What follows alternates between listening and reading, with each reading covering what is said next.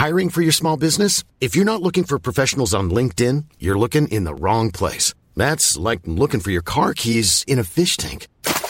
LinkedIn helps you hire professionals you can't find anywhere else, even those who aren't actively searching for a new job but might be open to the perfect role. In a given month, over 70% of LinkedIn users don't even visit other leading job sites. So start looking in the right place. With LinkedIn, you can hire professionals like a professional. Post your free job on linkedin.com slash people today.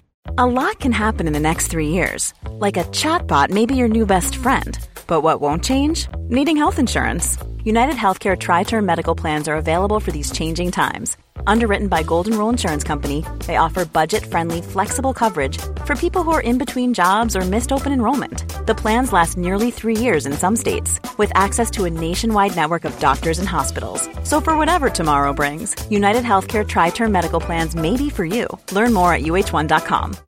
Millions of people have lost weight with personalized plans from Noom, like Evan, who can't stand salads and still lost 50 pounds.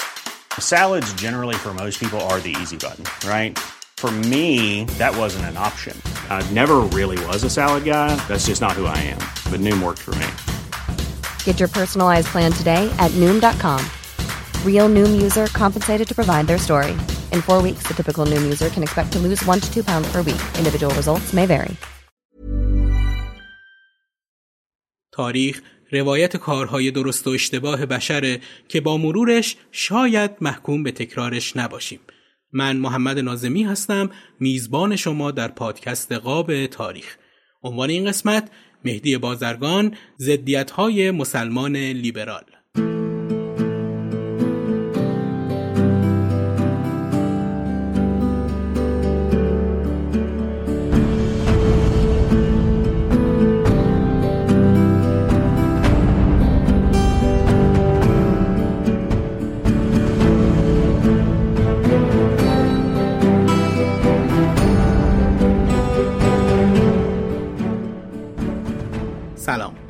هفتمین قسمت از پادکست قاب تاریخ رو تقدیم حضور شما مخاطبین عزیز می کنم پادکستی که تلاش می کنم گوشه ای از تاریخ ایران و بره های از زندگی شخصیت های ملی رو براتون روایت کنم. از این قسمت تلاش می کنم که کارهای ارزشمند دیگه ای که در حوزه پادکست تولید میشه رو براتون معرفی کنم. که اگه علاقه من بودید اونها رو هم بشنوید و دنبال کنید. این قسمت می‌خوام کافه بزرگسالی رو معرفی کنم که کار ارزشمند دوست عزیزم مسعود حیدریان و تیم همراه و درجه یکشه. این پادکست متن درخشانی داره که بعد از چهل قسمت که به بزرگسالی رسید مجموعه جدیدش در حال انتشاره که پیشنهاد می‌کنم از طریق اپلیکیشن های پادکست بشنویدش. لینک کانال Castbox شون رو در توضیحات این قسمت گذاشتم و تو هر اپلیکیشن دیگه ای با جستجوی اسم کافه بزرگسالی می‌تونید شنونده این پادکست خوب باشید. خب برگردیم به پادکست خودمون و شخصیت این قسمت رو معرفی کنم.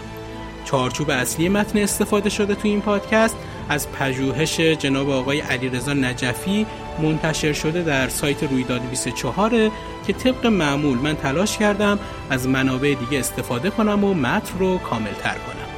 این قسمت از مهدی بازرگان صحبت می کنم که از سمتها و فعالیتاش سیاستمدار عضو جبهه ملی ایران از مؤسسین حزب نهزت آزادی ایران استاد دانشگاه پژوهشگر قرآن نخست وزیر دولت موقت و نماینده مجلس شورای اسلامی بود.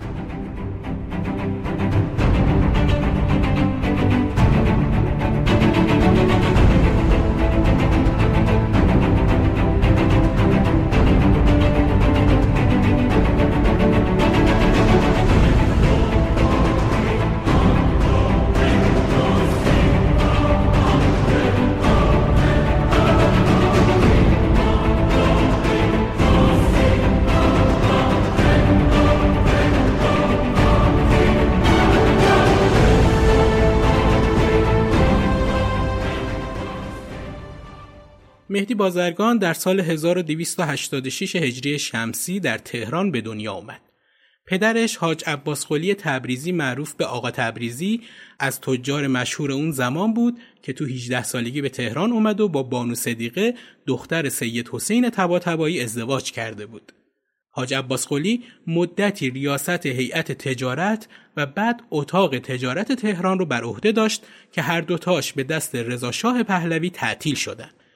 فرزندش مهدی درست یک سال بعد از انقلاب مشروطه به دنیا اومد و زمانی که دانش آموز دبیرستانی بود کودتای سوم اسفند اتفاق افتاد و یه مدت بعد سلسله حکومت ایران از قاجار به پهلوی تغییر کرد.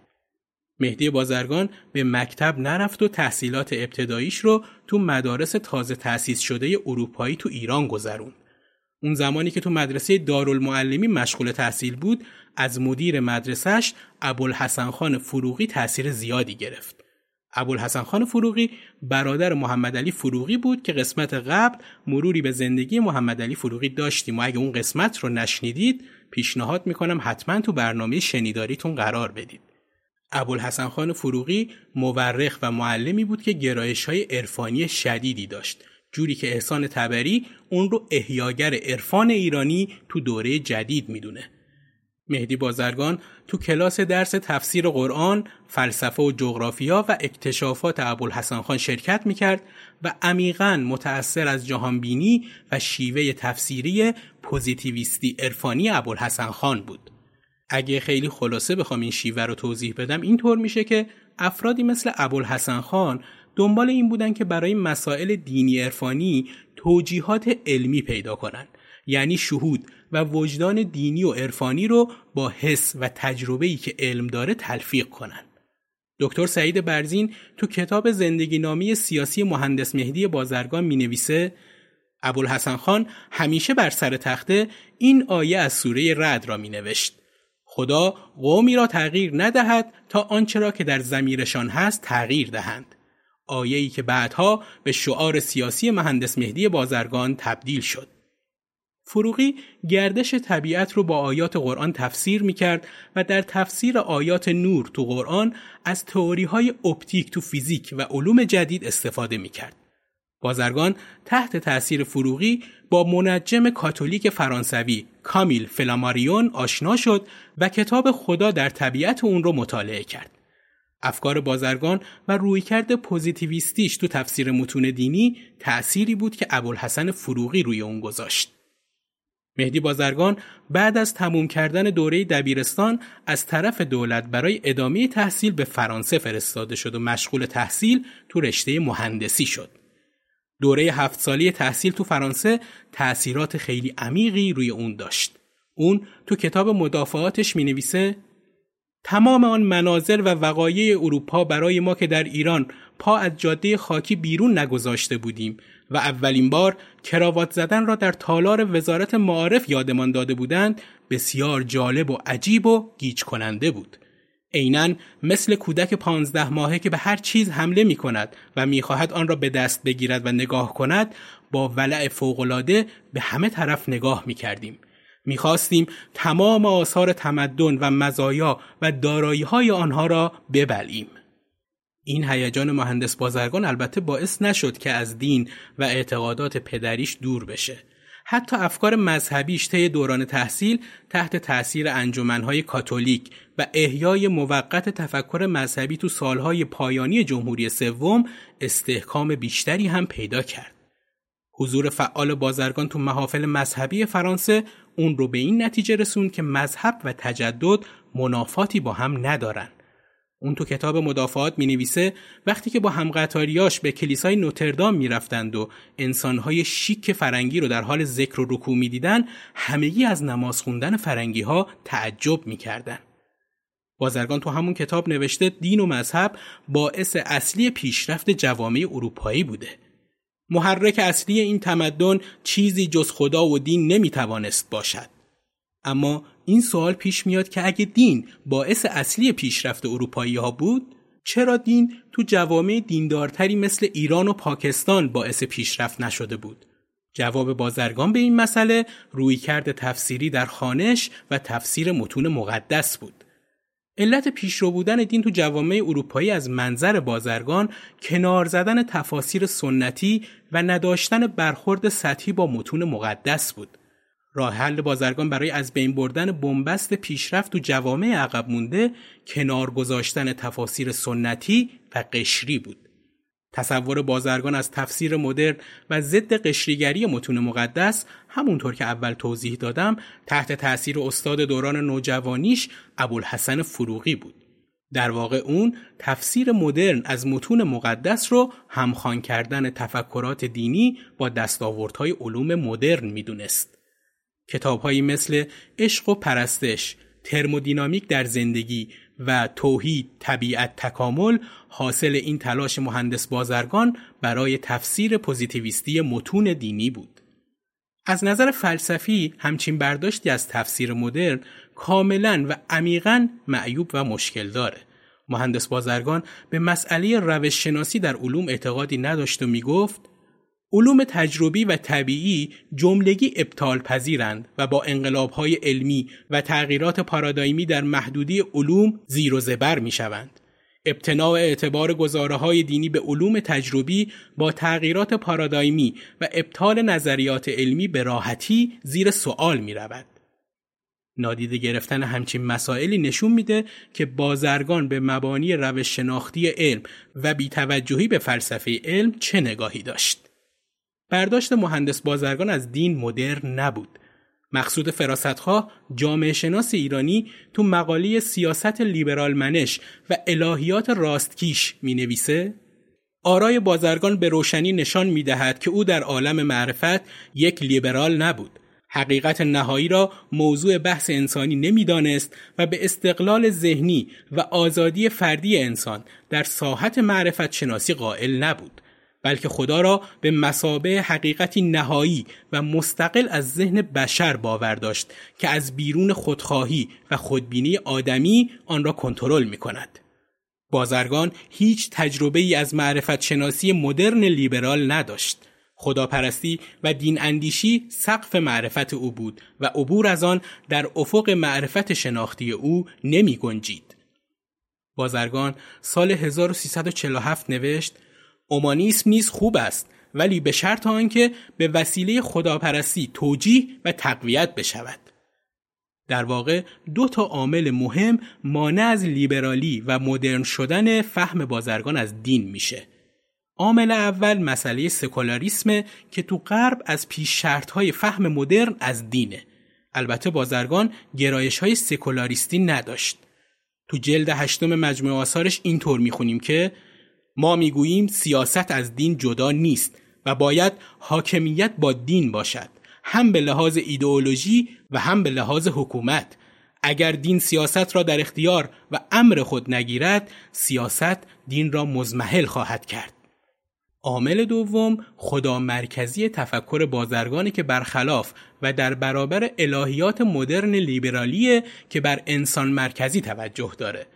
الهیات مدرن لیبرالی از نهزت روشنگری تأثیر گرفته بود که تو آثار کانت، هگل و فردریش ماخر پخته شده بود. کانت مسئله خداوند رو از محدوده عقل نظری خارج و اون رو به عقل عملی موکول می‌کنه. هگل بعد از اون با تاریخی کردن الهیات اون رو متعلق به گذشته ذهن بشری می‌دونه و شلایرماخر الهیات رو تو حوزه احساس و تجارب شخصی آدم تحلیل می‌کنه. تو همه این موارد الهیات و مسئله وجود خداوند خواستگاهی انسانی داره و مرکز تحلیل اومانیستیه. اما فهم بازرگان از خداوند فرا انسانی و فرا تاریخیه. بازرگان تو مجموعه آثارش می نویسه خطرناکترین آفت بشریت خودپرستی است و سعادت بدون خداپرستی میسر نشده و نخواهد شد. پس هیچ جور نمیشه فهم بازرگان از الهیات رو مدرن و لیبرالیستی دونست و الهیات و برداشت اون از متون دینی همچنان سنتی باقی میمونه و با لباسی از تفاسیر پوزیتیویستی مکانیکی پوشونده میشه. خب از گریزی که به دیدگاه و اعتقادات بازرگان زدیم برگردیم و به مرور زندگی مهدی بازرگان ادامه بدیم. بازرگان سال 1313 با تموم شدن تحصیلاتش به ایران برگشت و خدمت سربازیش رو تو اداره مهندسی ارتش گذروند. بعد از تموم شدن خدمت سربازی با دعوت وزیر فرهنگ مشغول تدریس مهندسی تو دانشکده فنی تهران شد و همزمان در شرکت ساختمان که مؤسسش علی اکبر داور وزیر دارایی وقت بود استخدام شد.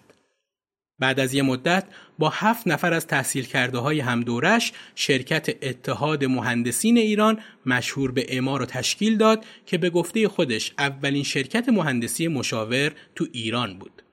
بازرگان تو دانشگاه تهران تدریس می‌کرد و 6 سال هم رئیس دانشکدی فنی دانشگاه تهران بود. با آغاز جنبش ملی تو دوره محمد رضا شاه پهلوی فعالیت های سیاسی بازرگان تو جنبش ملی شروع شد. از کتاب های مهم بازرگان تو دوران قبل از کودتا کتاب کار در اسلام بود. بازرگان متوجه رشد حزب توده و گسترش افکار کمونیستی تو کشور شده بود و برای مقابله با اون این کتاب رو نوشته بود. سعید برزین تو زندگی نامه مهندس مهدی بازرگان می نویسه آگاهی بازرگان از مباحث کمونیستی اندک و چه بسا آمیانه بود و منابعش به آثار دست چندم محدود می شد.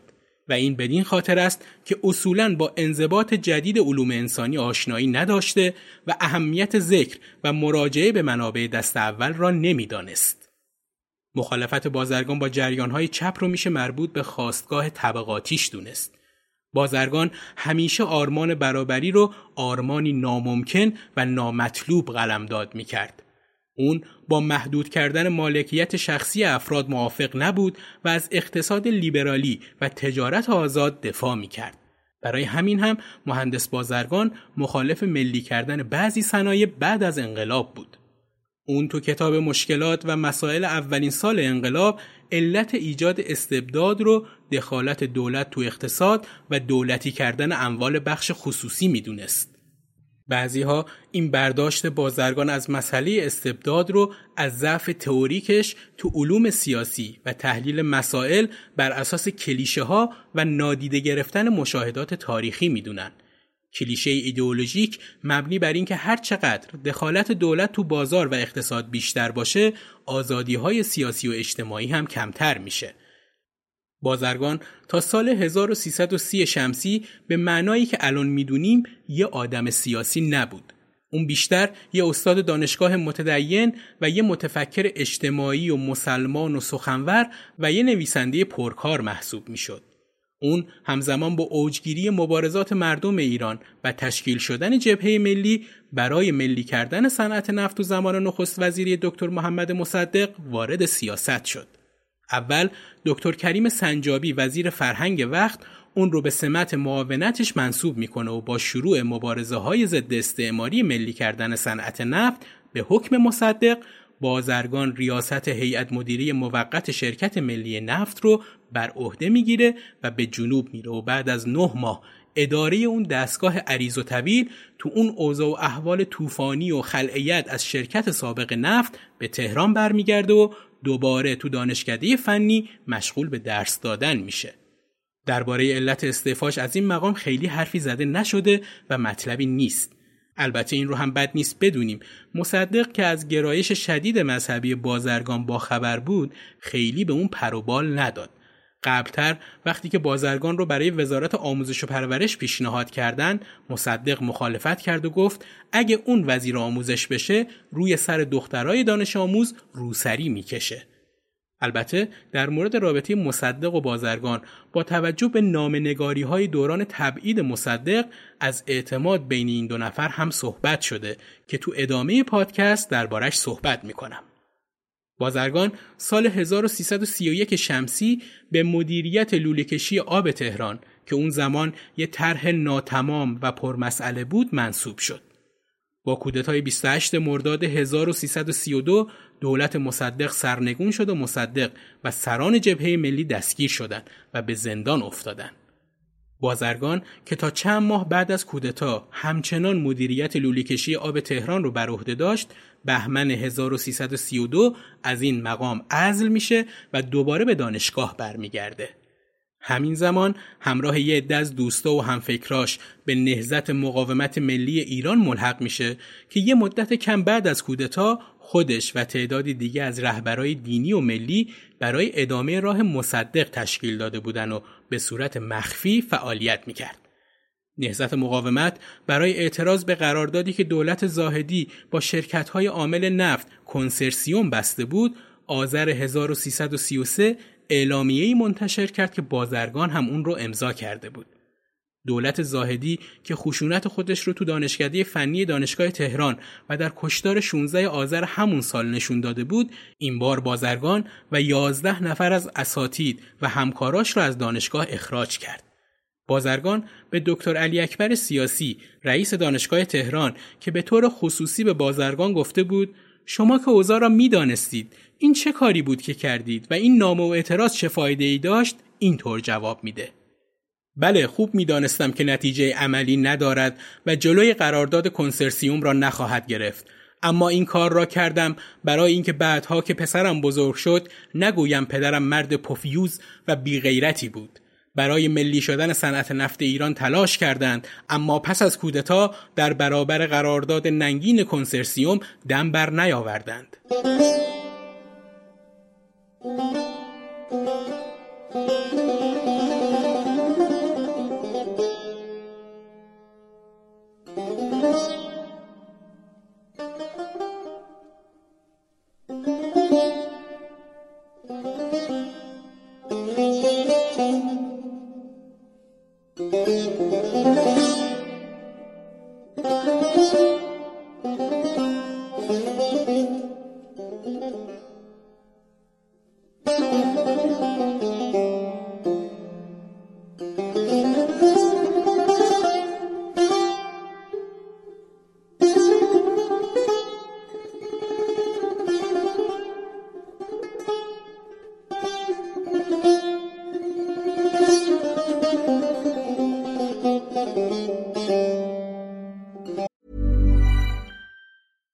Sandra, and I'm just the professional your small business was looking for. But you didn't hire me because you didn't use LinkedIn jobs. LinkedIn has professionals you can't find anywhere else, including those who aren't actively looking for a new job but might be open to the perfect role, like me.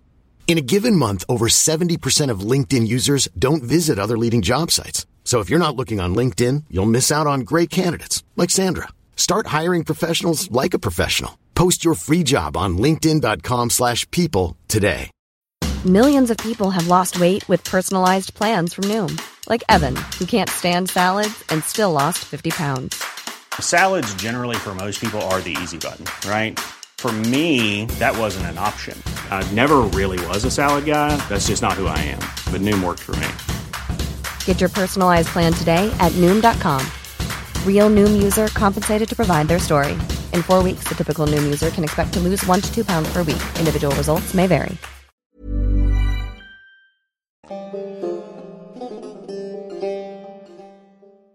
بالاخره قرارداد کنسرسیوم مهر ماه 1333 به تصویب رسید اما نهزت مقاومت ملی به اقدام و مبارزاتش ادامه داد و توی یکی از اعلامیه هاش نوشت از ملاحظه اسامی تبریک گویندگان و تبریک گیرندگان معلوم می شود چه مقامات و مللی در این معامله پیروز شدند. شاه و دولت کودتاچی بی مدعی به قاضی رفتند. ملت ایران این قرارداد ننگین را در اولین فرصت پاره خواهد کرد و مسببین آن را به سزای اعمالشان خواهد رسانید. با انتشار این اعلامیه در بهار 1334 بازرگان و تعدادی از دوستاش از جمله حاج آقا رضا زنجانی، دکتر صحابی، محمد تقی شریعتی، احمدزاده و چند نفر دیگه دستگیر و به مدت چند ماه زندانی شدند. این اولین دستگیری بازرگان بود و پنج ماه هم مدت حبسش طول کشید. بهار سال 1339 بعد از نطق شاه در مورد آزادی انتخابات سران و کارگردانان سابق جبهه ملی و بقیه دستجات و جمعیت سیاسی در صدد بر اومدن فعالیت سیاسیشون رو به طور علنی شروع کنند.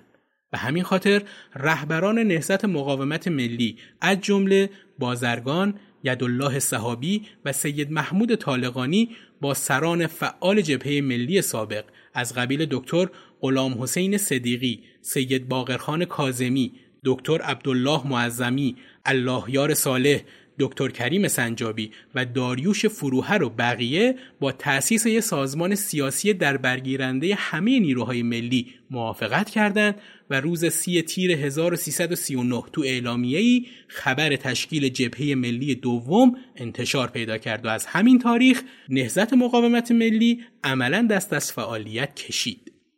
اما بازرگان و دوستای نزدیکش که نیروهای رادیکال جبهه ملی دوم به حساب می اومدن نتونستن با اونها تو ادامه مبارزه همراهی کنن که دلایلش رو تو سه بند براتون میگم. اول سران جبهه ملی معتقد به استفاده از نیروهای اسلامی و دینی تو مبارزات نبودند و حتی حاضر نشدند برای وفات مرجع جهان تشیع آیت الله بروجردی پیام تسلیت صادر کنند. در حالی که بازرگان، طالقانی و صحابی معتقد بودند که دین و اعتقادات به عنوان محرک اصلی تو جهش ها و نهزت های ضد استبدادی و استعماری می‌تونه تعیین کننده و سرنوشت ساز باشه. دوم، سران جبهه ملی از انتقاد سریح به شاه و اطرافیانش اجتناب می‌کردند. در حالی که بازرگان و دوستاش شاه رو عامل اصلی نابسامانی ها می‌دونستن و معتقد بودن شاه تو مملکت مشروطه فقط بایستی سلطنت کنه و نه حکومت. اگه شاه از مسئولیت مبراست به این خاطره که تو نظام مشروطه اختیارات با نخست وزیره و نخست وزیر باید به مجلس و ملت پاسخگو باشه. پس شاه یه مقام تشریفاتی بیشتر نیست. و اما سوم سران جبهه ملی عوامل کودتای 28 مرداد رو رسما محکوم نمی کردن و معتقد نبودند که سریح و شفاف از دکتر مصدق دفاع کنند. در حالی که بازرگان و دوستاش خیلی آشکار عوامل کودتا رو محکوم و از دکتر مصدق جانبداری می‌کردن. این اختلافات باعث شد تا بازرگان تصمیم بگیره مستقل از جبهه ملی عمل کنه. بازرگان سال 1340 به همراه آیت الله طالقانی و یدالله صحابی نهزت آزادی ایران را پایگذاری کرد. گفتار سیاسی نهزت آزادی روی دو تا محور تکیه داشت. عنصر اول هویت اسلامی اجتماع در مقابل هویت ملیش بود. اعضای نهزت تاکید می‌کردند که هویت مذهبی مردم فراگیرتر و عمیقتر از هویت ملیشونه در حالی که هویت ملی جدیدتر و محدودتره با این محور اعضای نهزت به جامعه مذهبی و روحانی و نزدیکتر شدند و روحانیت رو پیشقراولان حکومت پارلمانی شناختند. عنصر دوم تأکید بر حکومت مشروطه و پارلمانتاریسم بود. اعضای نهزت از این حیث به جبهه ملی نزدیک شدن و علیه استبداد شاه اعتراض کردند. در واقع نهزت آزادی خودش رو جناه مذهبی جبهه ملی می‌دونست. بازرگان نامی به مصدق می نویسه و نظرش رو درباره تأسیس حزب آزادی می‌پرسه. مصدق هم نامی برای بازرگان میفرسته که توش نوشته شده بود آقای مهندس مهدی بازرگان قربانت شوم.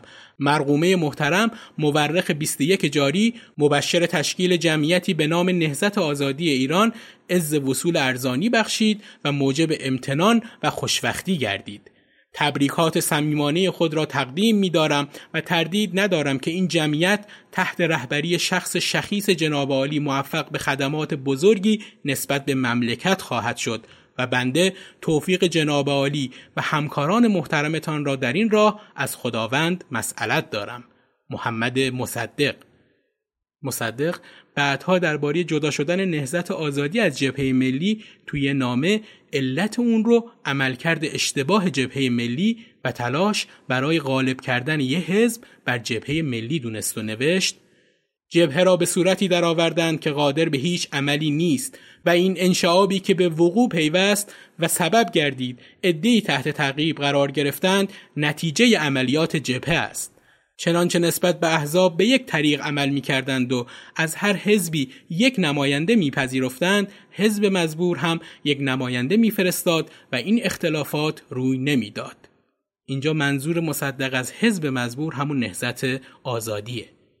بعد از ماجرای 15 خرداد در حالی که مصدق و جبهه ملی دوم با وجود رابطه خسمانشون با حکومت شاه از هر نوع حمایت و همدلی با واقعی 15 خرداد خودداری کردند بازرگان و نهزت آزادی حمایتشون رو به طور کامل از جریانی که با حق رأی زنان، حقوق اقلیت ها، کم کردن از قدرت فعودال ها و اعطای زمین به دهقان ها مخالف بود اعلام می‌کنن. زمانی که به بازرگان اعتراض میشه و ضدیت شدید آیت الله خمینی با مصدق رو بهش یادآوری می‌کنن اون جواب میده ضد مصدق باشد ضد استبداد که هست بعد از گذشتن 19 ماه از زمان تأسیس نهزت آزادی هم غیرقانونی اعلام شد و دی ماه 1342 بازرگان و بقیه رهبرای نهزت دستگیر و زندانی شدند.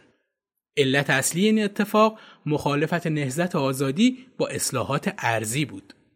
نهضت آزادی سوم بهمن 1341 بیانیه‌ای درباره اصلاحات ارزی منتشر کرد و تو اون به سلب مالکیت از روحانیون و مالکان اعتراض کرد و این حرکت رو در راستای تحکیم استبداد شاه دونست که گفتمانش رو تودهی ها و آمریکایی ها ایجاد کردن.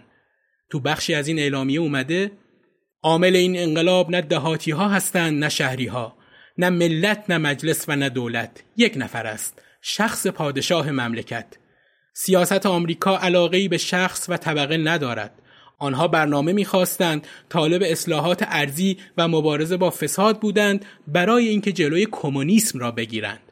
بنابراین مسافرتی به اروپا و آمریکا به عمل آمد و وعده و قول قراری مبادله شد که شخص اول مملکت شخص اول وسط و آخر مملکت مجری و ظاهر و باطن برنامه باشد. انقلاب باید از درون باشد نه از بیرون. کشاورزانی که با گوسفند و گرگ آشنا هستید فریب نخورید و گرگ خود را بشناسید. محاکمه بازرگان و سران و فعالان نهضت آزادی تو سالهای 1342 و 1343 به اتهام اقدام بر ضد امنیت کشور، ضدیت با سلطنت مشروطه و اهانت به مقام سلطنت تو دادگاه نظامی برگزار شد. این دادگاه بعد از 31 جلسه رأی به محکومیت متهمان داد و اکثر افراد به حبسهای طولانی مدت محکوم شدند. بازرگان تو جلسات دادگاه از اقدامات خودش و دوستاش دفاع کرد و تو قسمتی از نطقش گفت آیا دادستان خجالت نمی کشد که این اتهامات واهی را به ما وارد می کند؟ و تو بخش دیگه از دفاعیاتش میگه ما آخرین کسانی هستیم که از راه قانون اساسی به مبارزه سیاسی برخواسته ایم و از رئیس دادگاه انتظار داریم این نکته را به بالاتری ها بگوید. این حرف بازرگان هشداری برای حکومت بود که بعد از این گروه های مسلحانه شکل می‌گیره و مبارزات سیاسی به مبارزات مسلحانه تبدیل میشه. تو درستی پیشبینی بازرگان میشه گفت که به فاصله کمی یعنی کمتر از هشت ماه بعد بخارایی، هرندی، واحدی و دوستاش که از هیئت‌های معتلفه اسلامی بودن حسن علی منصور نخست وزیر رو مقابل مجلس شورای ملی در تاریخ یک بهمن 1343 ترور کردند.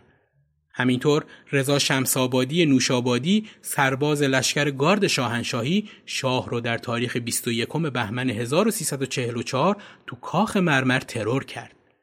بازرگان تو این دادگاه به ده سال زندان محکوم شد. اون بعد از دوره کوتاهی از زندان قصر به زندان برازجان تو استان بوشهر تبعید شد و سختی های زیادی رو تحمل کرد. اون با دوستانش مثل دکتر صحابی، دکتر عباس شیبانی، احمد علی بابایی، ابوالفضل حکیمی، محمد مهدی جعفری، مصطفی مفیدی، محمد بستنگار، عزت الله صحابی، تاهری و وکیلی از 15 خردادی ها و صفا از جمع سوسیالیست ها به مدت چهار سال و نه ماه تو زندان بودن. بازرگان کتاب سیر تحول قرآن رو تو همون دوران تعلیف کرد.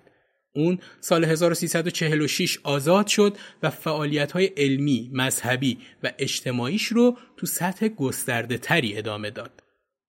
سالهای 1351 تا 1357 سالهای دشوار و پرفراز و نشیبی برای مخالفین با حکومت پهلوی بود و بازرگان پرچمدار مبارزه تو داخل کشور بود. تشکیل جلسات انجمن اسلامی مهندسین و انجمن اسلامی پزشکان و ارتباط با گروه های مبارز و مجاهد و تعلیف و انتشار کتاب مثل کتاب اسلام مکتب مبارز و مولد که جنبه های انقلابی و سازندگی اسلام رو بیان می کرد و جنگ شکر در کوبا که از انقلاب کاسترو تو کوبا حرف می‌زد و کتاب های دیگه از بقیه اقدامات فرهنگی و سیاسی بازرگان بود. درگیری های مسلحانه هم تو این سالها شروع شد و گروه های چریکی مثل مجاهدین خلق، چریک های فدایی و پیکار عملا وارد مبارزه شده بودند. حکومت هم با بازوهای امنیتی و نظامیش مثل کمیته مشترک ساواک و شهربانی تمام تلاشش رو برای دستگیری و تحت فشار قرار دادن مخالفینش به کار بست و تعداد زیادی از اونها رو دستگیر و زندانی کرد. 22 دی ماه 1356 بازرگان و دوستاش از تشکیل کمیته دفاع از آزادی و حقوق بشر خبر دادن و همزمان با اعلام موجودیت یه جلسه مصاحبه مطبوعاتی با حضور هیئت اجرایی کمیته و جمعی از اعضای هیئت مؤسس و با شرکت نمایندگی های خبرگزاری های Associated Press، United Press، رویترز، بی بی سی و واشنگتن پست برگزار شد. این کمیته هدفش رو برای آگاه کردن جهانیان از ظلم و ستم حکومت شاهنشاهی و فضای خفقانی که توی زندانهای ایران حاکم بود گذاشت. حکومت هم تحت فشارهای بین المللی و به خصوص خواسته های دولت کارتر فضای باز سیاسی اعلام کرد و بعضی از روشنفکرها و زندانی های سیاسی مثل آیت الله طالقانی رو از زندان آزاد کرد.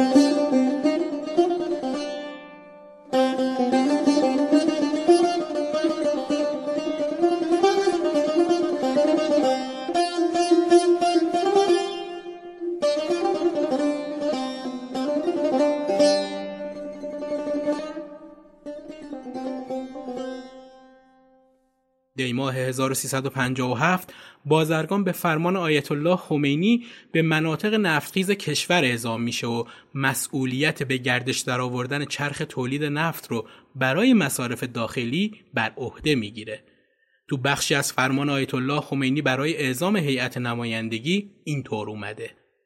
جناب آقای مهندس مهدی بازرگان پس از اهداع سلام و تهیت به طوری که مسبوق هستید کارگران و کارمندان محترم شرکت نفت به منظور همکاری و همگامی با مبارزات ملت مسلمان ایران و به منظور جلوگیری از صدور نفت به خارج دست به اعتصاب زدند.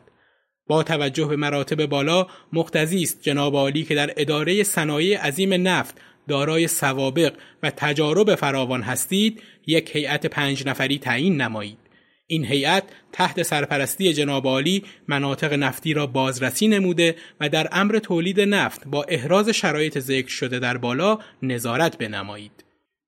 14 بهمن 1357 آیت الله خمینی تو جمع شورای انقلاب و حضور آیت الله طالقانی و آیت الله متحری پیشنهاد نخست وزیری دولت موقت رو به مهدی بازرگان میده. بازرگان که تو قبول کردن پست ها و مسئولیت ها با احتیاط عمل می کرد اجازه می‌خواد فکر کنه و برای این کار استخاره انجام بده. بالاخره بازرگان این مسئولیت رو روز بعدش قبول می‌کنه. حکم نخست وزیریش 15 بهمن 1357 تو مدرسه علوی تهران خونده شد. تو بخشی از حکم انتصابش که توسط آیت الله خمینی صادر شده بود اینطور اومده. به موجب اعتمادی که به ایمان راسخ شما به مکتب مقدس اسلام و اطلاعی که از سوابقتان در مبارزات اسلامی و ملی دارم جناب عالی را بدون در نظر گرفتن روابط حزبی معمور تشکیل دولت موقت می نمایم تا ترتیب اداره امور مملکت و خصوصا انجام رفراندوم و رجوع به آرای عمومی ملت درباره تغییر نظام سیاسی کشور به جمهوری اسلامی و تشکیل مجلس مؤسسان از منتخبین مردم جهت تصویب قانون اساسی نظام جدید و انتخاب مجلس نمایندگان ملت بر طبق قانون اساسی جدید را بدهید. بازرگان هم در ادامه چهرههایی مثل ابراهیم یزدی، ناصر میناچی، هاشم سباقیان و عباس امیر انتظام و عزت الله صحابی رو وارد کابینش کرد. با این همه خیلی زود اختلافات بازرگان با آیت الله خمینی عیان شد. شروع اختلاف سر تدوین قانون اساسی بود. بازرگان می‌خواست قانون اساسی بر اساس جمهوری پنجم شارل دوگل نوشته و تصویب بشه و آیت الله خمینی و شاگرداش مصمم به تصویب قانون اساسی بر مبنای ولایت فقیه بودند. بازرگان همون اول کار و تو میتینگ 19 بهمن 1357 دانشگاه تهران به انقلابیون گفته بود به هیچ وجه قول نمی دهم که عدالت علی و قاطعیت خمینی را به کار ببندم با وزرایی که انتخاب خواهند شد مریم بافته و ایثارشته باشند. بلکه تنها قولی که می دهم حسن نیت و قصد خدمت همراه با صداقت است. بازرگان انقلاب رو تو دو تا مرحله می‌دید. مرحله سلبی و مرحله ایجابی. مرحله سلبی واژگونی یه نظام استبدادیه که تموم شده و حالا تو دوره بعد از انقلاب مرحله که ما باید بسازیم و سازندگی هم تدریجیه.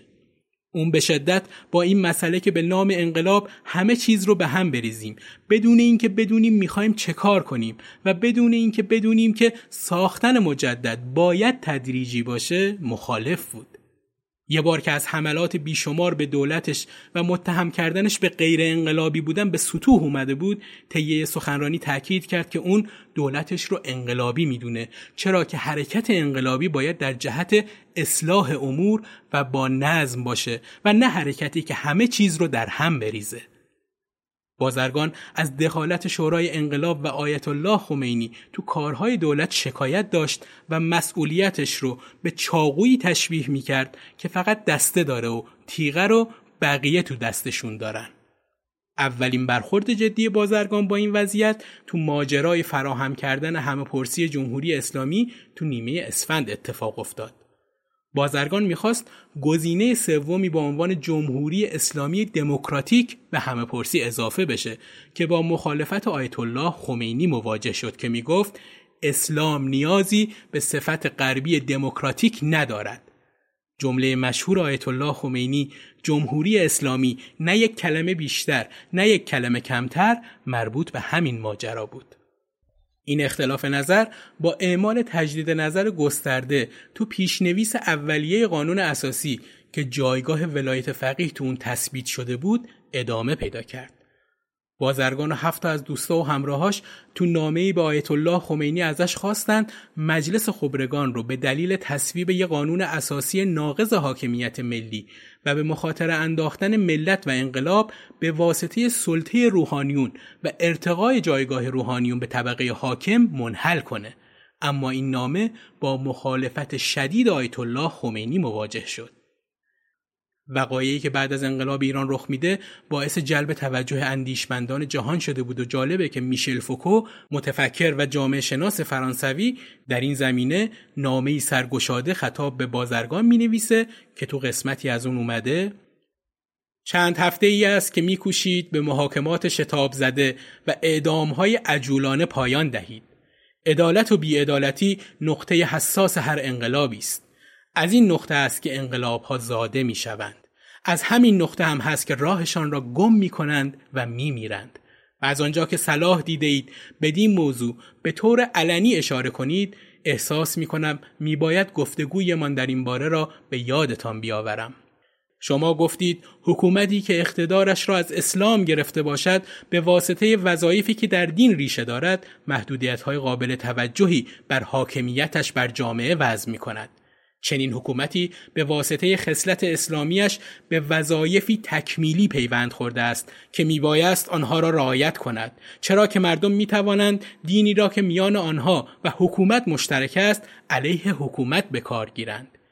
این ایده به نظرم مهم رسید. شخصا به اینکه حکومت ها ممکن است داوطلبانه به تعهداتشان عمل کنند اندکی مشکوکم. با این وصف به نفع حکومت شوندگان است که به پا خیزند و گوشزد کنند که به سادگی حقوق خیش را به آنانی که بر آنها حکومت می کنند واگذار نکردند بلکه می‌خواهند وظایف حاکمان را بر آنها تحمیل کنند. هیچ حکومتی نمی‌تواند از این وظایف بنیادین شانه خالی کند و از این منظر محاکماتی که این روزها در ایران در جریان است به راستی نگران کننده است. حکومت همواره مدعی است که میبایست محترم شمرده شود. اما در واقع دقیقا همینجاست که میباید مطلقا احترام گذار باشد. خود حقی که حکومت در دفاع از مردم اعمال کند وظایف بسیار سنگینی بر دوشان می‌گذارد. آقای نخست وزیر مسلما من هیچ مقامی برای خطاب کردن شما بدین طریق ندارم. مگر اجازه ای که خود در نخستین دیدارمان به من دادید؟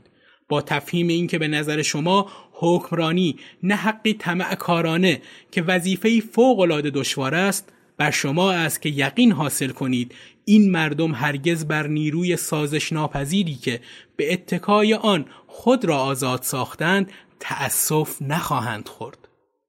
یکی از مهمترین اتفاقاتی که در دوران نخست وزیری بازرگان افتاد تسخیر سفارت آمریکا تو ایران بود. وقتی که کارتر به شاه اجازه داد که برای درمان سرطانش وارد خاک آمریکا بشه دانشجویان پیرو خط امام هم به سفارت آمریکا حمله کردند و کارکنان سفارت رو به گروگان گرفتن و مهمترین خواستشون این بود که آمریکا شاه رو به ایران تحویل بده. به این شکل بحرانی دامن دولت بازرگان رو گرفت که 444 روز طول کشید. اما فقط یک روز از این 444 روز تو دولت بازرگان بود. چرا که فردای اون روز یعنی روز 14 آبان دولت موقت بازرگان استعفا کرد و آیت الله خمینی هم استعفاش رو قبول کرد. مهندس بازرگان تو کتاب انقلاب ایران در دو حرکت علت استعفاش رو مربوط به حمله دانشجویان به سفارت آمریکا نمی‌دونه و علت اصلی اون رو دخالت روحانیون به خصوص حزب جمهوری اسلامی تو کار دولت عنوان کرده. اون تو مصاحبه ای که با اوریانا فالاچی داره رابطهش با آیت الله خمینی رو رابطه ای می‌خونی که نمیشه تفسیرش کرد. با این همه بازرگان از اینکه آیت الله خمینی به قول خودش از بالای سر دولت دستور صادر می‌کرد رضایت نداشت. بازرگان تو استعفانامه دولتش نوشت پیرو توضیحات مکرر و نظر به اینکه دخالتها، مزاحمتها، مخالفتها و اختلاف نظرها انجام وظایف محوله و ادامه مسئولیت را برای همکاران و این جانب مدتی است غیر ممکن ساخته و در شرایط تاریخی حساس حاضر و اینکه به ثمر رساندن انقلاب بدون وحدت کلمه و وحدت مدیریت میسر نمی باشد بدین وسیله استعفای خود را تقدیم می دارد. پیروان مهندس بازرگان معتقدند کلمه موقت رو مخالفانش انتخاب کرده بودند چون می‌خواستند رد پای اون رو از انقلاب پاک کنن. اونا معتقدن اسم این دولت باید با عنوان دولت مهندس بازرگان یادآوری بشه نه با اسم دولت موقت. بازرگان بعد از کنارگیری نامه‌ای برای محمد رضا شاه نوشت و ازش خواست برای پایان دادن به بحران گروگانگیری به کشور برگرده. تو همه پرسی قانون اساسی هم از طرفدارای خودش خواست تا برای حفظ وحدت به قانون اساسی رأی مثبت بدن. حزب جمهوری اسلامی مخالف مهندس بازرگان بود. دلیل اصلیش هم این بود که روحانیون این حزب بعد از انقلاب سهمی از پست های مدیریتی نداشتند و این موضوع خیلی براشون خوشایند نبود. بازرگان بعد از استعفا تو انتخابات مجلس اول شرکت کرد و به نمایندگی از مردم تهران به مجلس رفت. تو مجلس هم مخالفانی داشت و یکی از مشهورترین نوتهای اون که در مخالفت با جنگ بود نیمه تموم موند. تو اون نطخ هم از جنگ داخلی صحبت کرده بود و هم جنگ خارجی. آیت الله خلخالی از جمله کسانی بود که مهندس بازرگان را از تریبون به زیر کشید. بعد از فتح خرمشهر نهزت آزادی مخالفتش رو با ادامه جنگ علنا اعلام کرد و این مسئله باعث منزوی شدن بیشتر بازرگان و دوستاش شد.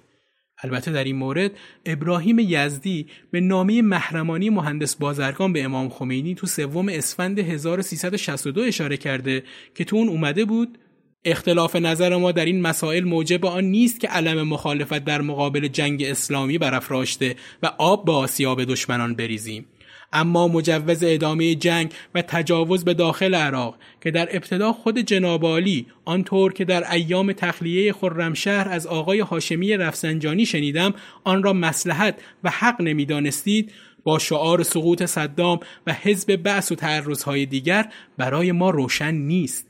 ما استدلال ها و استنباط هایی را که از قرآن می کنیم عرضه می داریم و خوشحال و دعاگو می شویم که اگر تشخیصمان خطا باشد با روشن کردن موارد انحراف و اشتباه ارشادمان بفرمایید.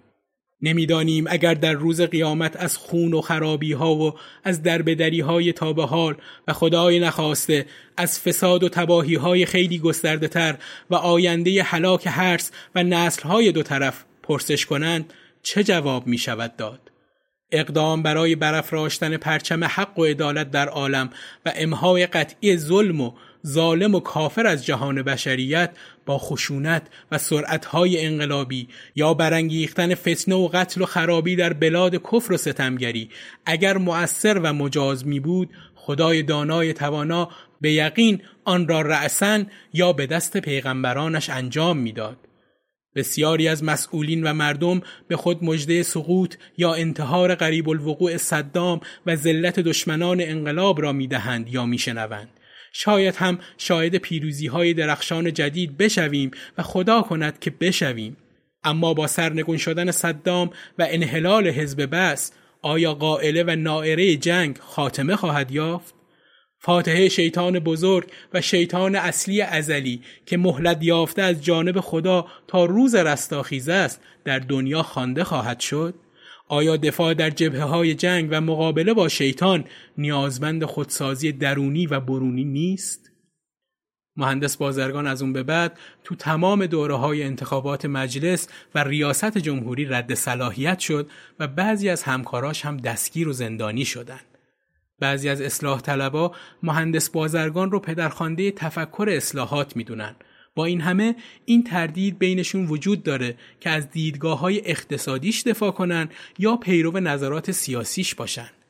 ادهی هم معتقدن که تو سالهای بعد البته این تناقض برای جریان اصلاحات حل شد چرا که اونها به لحاظ اقتصادی پیرو بازار آزاد شدن. مهدی بازرگان در تاریخ سی دیماه سال 1373 تو زوریخ درگذشت و پیکرش در قم دفن شد. مقصود فراستخواه تو مقالی سیاست لیبرال منش و الهیات راستکیش درباره بازرگان می نویسه ترمودینامیک خدابرستی که مبتنی بر رئالیسم پیشاکانتی بود او را برانگیخت تا از میانجیهای معاصر در چرخش فکر سیاسی ملی و عرفی ایران معاصر به فکر سیاسی مذهبی باشد با اسلام سیاسی معطوف به قدرت روحانیون شیعه اعتلاف کند و یاری های مؤثری به جمهوری اسلامی که خود صادقانه آن را دموکراتیک می‌خواست برساند. اما آن از دادی که در فکر و عمل سیاسی این مسلمان لیبرال به طرز شگفتانگیزی جمع شده بود در بیرون و در آزمون اجتماعی جامعه ایران تجربه پرهزینه دشواری بر جای گذاشت که بازرگان خود از قربانیانش بود. در عین حال این همه سوانه ایام و افکار هرگز نتوانست ذره ای از الهیات راستکیش او را حتی در سخنرانی آخر حیاتش محل پرسش قرار دهد.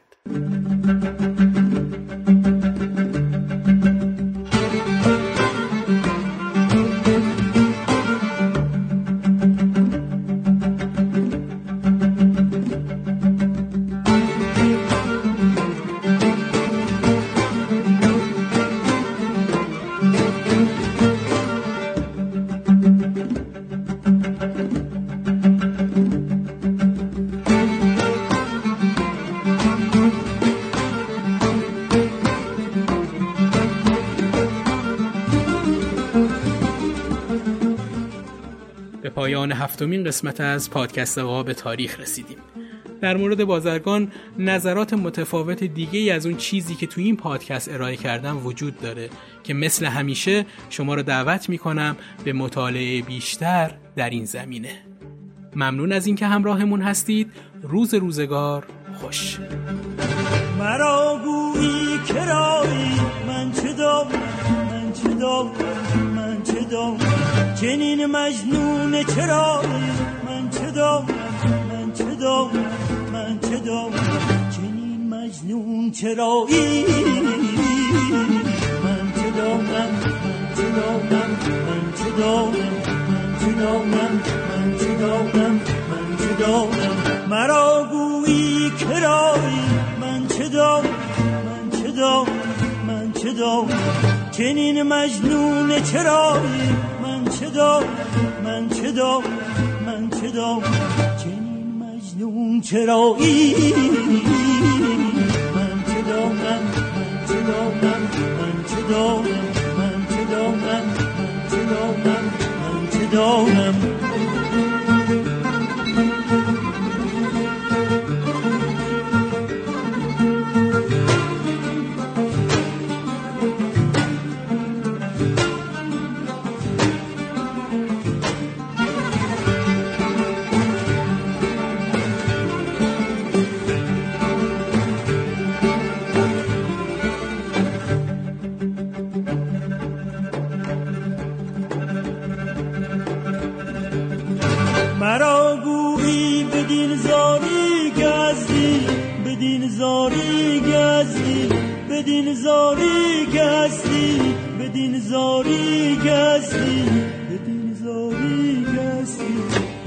عشقم چون برایی. به عشقم چون برایی. من چه من چه من چه دانم من چه من چه من چه دانم. مرا گویی بدین زاری کسی بدین زاری کسی بدین زاری کسی به عشقم چون برایی به عشقم چون برایی. من چه من چه دانم من چه دانم من چه دانم من چه دانم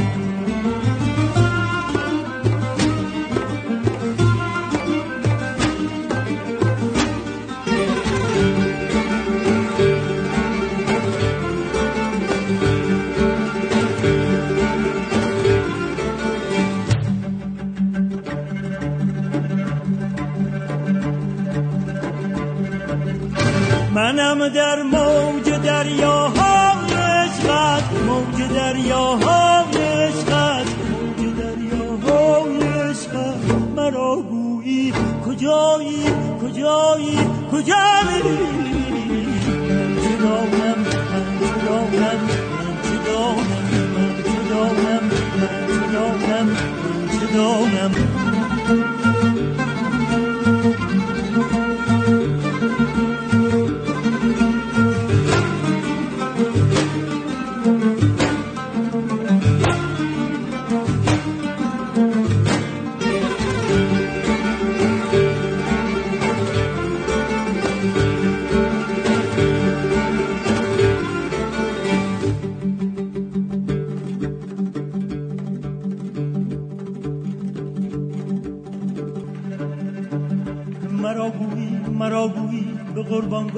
قربانگاه جانها مرا بودی به قربانگاه جانها. نمی ترسی نمی ترسی کایی من چه دانم من چه دانم من چه دانم. من چه دانم مرا گویی مرا گویی چه می جویی دگر تو؟ ورای روشنایی من چه دانم؟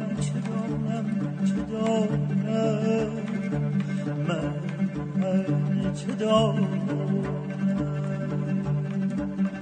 شبی بر بود ناگه شبی بر بود ناگه شمس تبریز.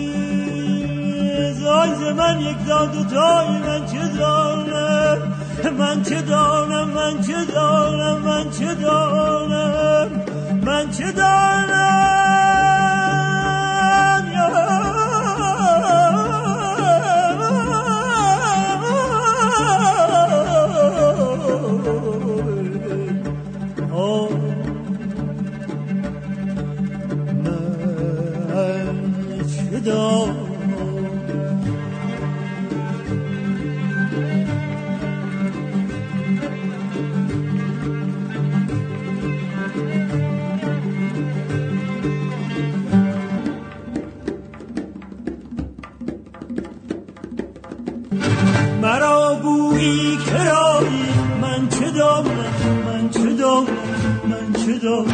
چنین مجنون چرایی؟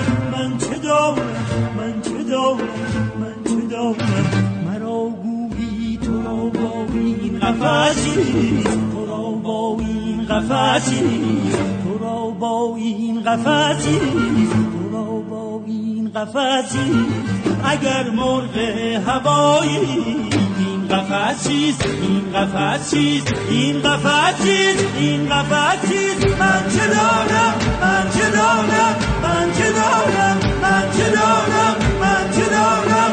من چه دانم